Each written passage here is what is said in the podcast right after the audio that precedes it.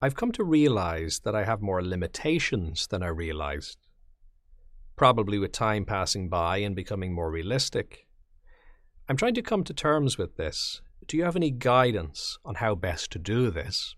When considering limitations, it's a tricky thing sometimes because sometimes we can think there's a limitation there and as a consequence think, well, maybe I need to come to terms with this and I need to work with it. And that probably is a wise thing to do if there is a limitation, because you don't want to be, you know, resisting what is and putting strain on yourself perpetually. That's not going to be a pleasant way or productive way to live. But the problem is sometimes it may not actually be a limitation. It might just seem to be a limitation. It can be a kind of a a virtual limitation, one that we kind of take for granted, but maybe something that we didn't actually need to be worried about. So it can, it can be a bit tricky to sometimes find that balance. And one of the classic go to examples uh, in this is Roger Bannister, who in the 1950s was the first person to run a mile in under four minutes. So the the idea at, at, the time was that human anatomy they thought you know there's got to be a limit somewhere they thought as to how fast we can run. So they thought well 4 minutes is sort of it. That's what had been done up until that point.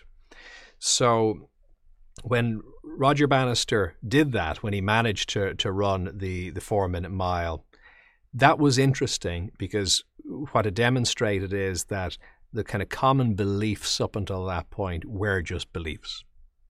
You know, they were they, they had no basis in fact. And of course, in a sense you could say it was fair enough because it was speculation based on evidence, albeit the evidence of nobody having done it, which of course isn't the best evidence to base something on scientifically. But at the same time, you could see why they might infer that in a practical way. Well, you know, why has it not been done before? So for for for Bannister to do it then it was like oh actually we need to change our thinking about that. But the particularly interesting thing was what happened afterwards when then other runners were able to match and beat that. And the question then was well why did they not do that last week?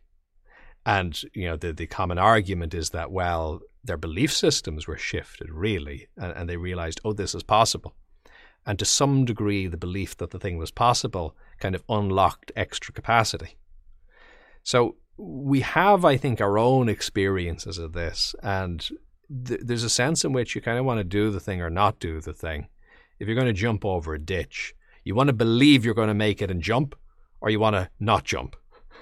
you don't want to jump while believing you're not going to make it because you're probably not going to draw upon your capacity.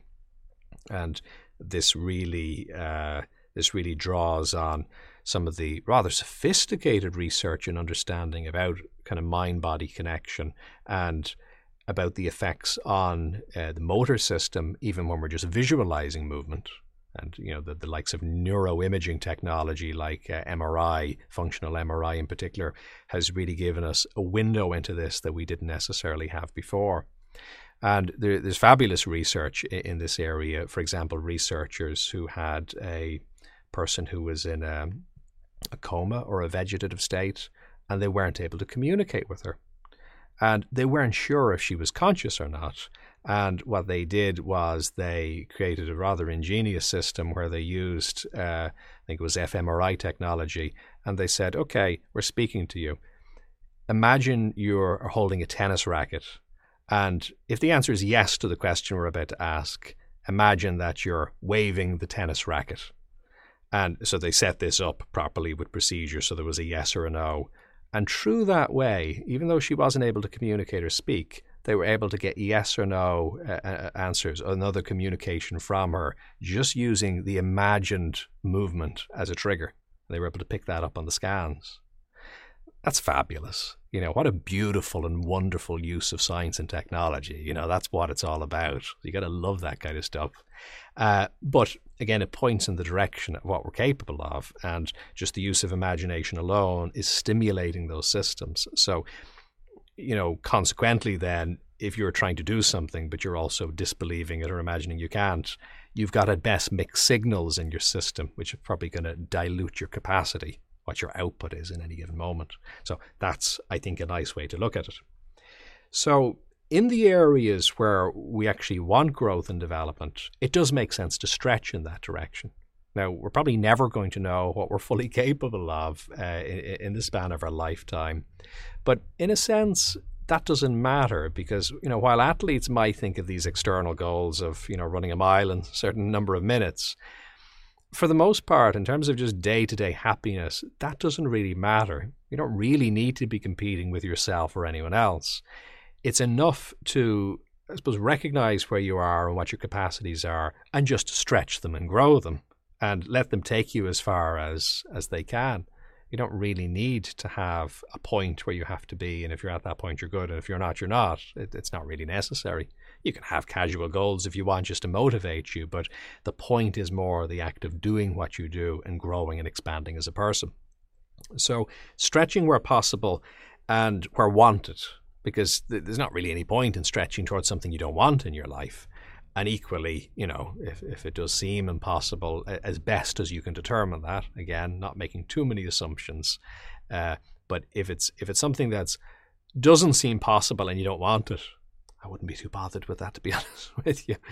If it's something that seems really important and you're not sure if it's possible, well, that might be worth putting a bit of effort into. And it may be the case that you don't even get exactly where you'd like to be, but you get some of the way, and that still counts for something. You know, if you're fundraising for a really important charity and you go out there believing you can fundraise a million euro and you only get 500 grand, that's all right. You know, it's not too much. You might get two million though, so you know you could you can give yourself that room, but it's not really about an all or nothing attitude. It's more about actually just doing what it is you need to do and getting out there and stretching in that direction. So that kind of stretching is definitely useful.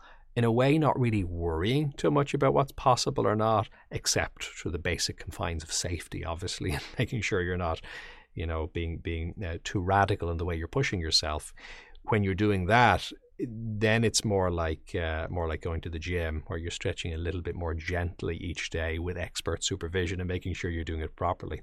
We do need people to push those boundaries as well in terms of being experimental and looking at ways of improving things.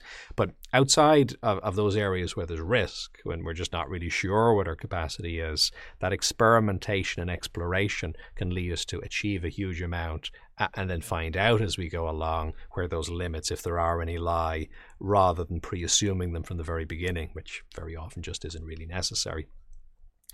Now, when there are limitations and when we recognize them, you know, because sometimes there will be sort of obvious, you know, there can be various problems or challenges or difficulties or limitations in our life maybe sets of circumstances that we've encountered, limitations to previous freedoms or abilities that we previously had. So when we do encounter those, and you know, we know that they're not just kind of mental shackles, but they are, you know, real life uh, uh, blocks or obstructions or limitations. Then the acceptance of those is something that can be very useful and very powerful. Because if you resist them, what happens is you very often miss out on the capacity that you have. Now, in a way, limitation, we could say, might be stretching it a little, but limitation is sort of a synonym for individuality. You know, because that's what makes us an individual. You know, what, what is an individual? What is a person? Well, it, it really is somebody who is limited in, in, in some way because if you if you're everything to all people and all things, well then you're not you're not an individual person because by being a person we have certain traits and characteristics, and of course there are ranges. It's not that we're fixed in a narrow way. We have certain ranges that we're able to move within, but still there's a difference between us and maybe another person and some of their skills and interests and ours. There's major overlaps as well, which is good but there are also significant differences. And that's brilliant because it would be terrible if we're all exactly the same. We wouldn't have other people to learn from.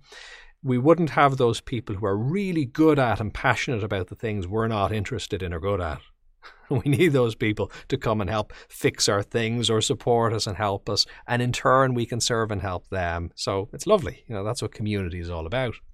So uh, embracing limitations it can be, as long as there are real limitations, can be another way of, of thinking about just accepting individuality. That could be another way of thinking about it. Because it would be a real shame for us to have, you know, certain attributes, certain abilities.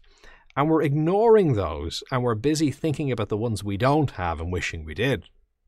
that's just so unfortunate. It's it's such a waste, really. And I don't even mean that in a guilty way. You know, you shouldn't be wasting it, but I just mean it's such a pity, really, that those capacities can't be used and developed. So, if there are limitations, okay, fine. But the question is, in what areas are you not limited? What are the capacities that you do have, and how can you celebrate them and really use them? How can you focus in on them? And sometimes the problem in life is we just have too many options anyway. So sometimes certain things that come in and make the path a little bit clearer can actually be useful. Again, it doesn't mean we would choose these circumstances. Some of them can be challenging. But, you know, if it's the case, if it is the way it is, well, then what are our options? We can try and hope that we're somebody that we're not. We can try and ignore those limitations. Or we can accept them and look at the space that exists within them, the creative room, and then really do some great stuff with that. And that can be very exciting. If you found this valuable, do like, subscribe, and share. And what's your experience? Do you have any questions or topic suggestions? You can contribute in the comments, on social media using hashtag BodyMindSelf, or on jfl.com.